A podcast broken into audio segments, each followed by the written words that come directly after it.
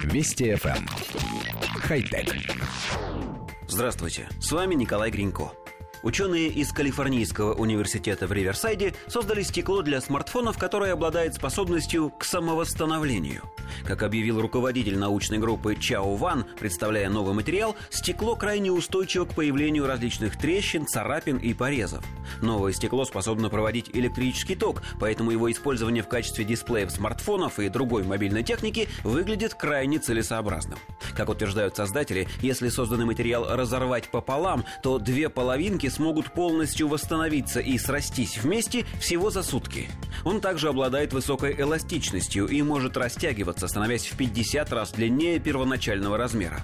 Чао Ван выразил убежденность, что новое стекло поступит на рынок уже в течение трех ближайших лет и изменит нашу повседневную жизнь.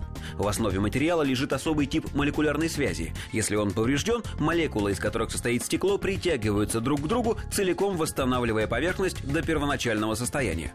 Специалисты уверены, что их материал, кроме смартфонов, также можно будет использовать при создании роботов и другой техники. Коллектив редакции нашей программы считает, что если изобретенное вещество действительно обладает указанными свойствами, то это похоже на настоящую технологическую революцию.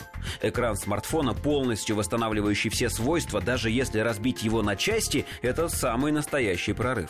Пользователи смогут не беспокоиться в случае падения гаджета и не тратить время и деньги на ремонт. Достаточно будет подождать сутки, и тачскрин срастется самостоятельно.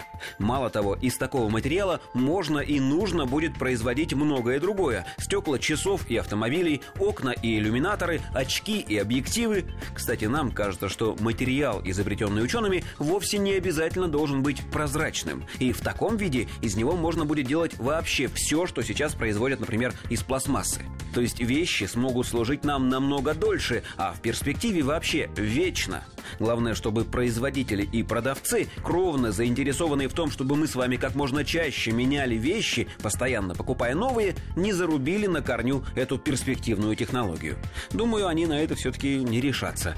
Хотя... Вести FM. Эм. Хай-тек.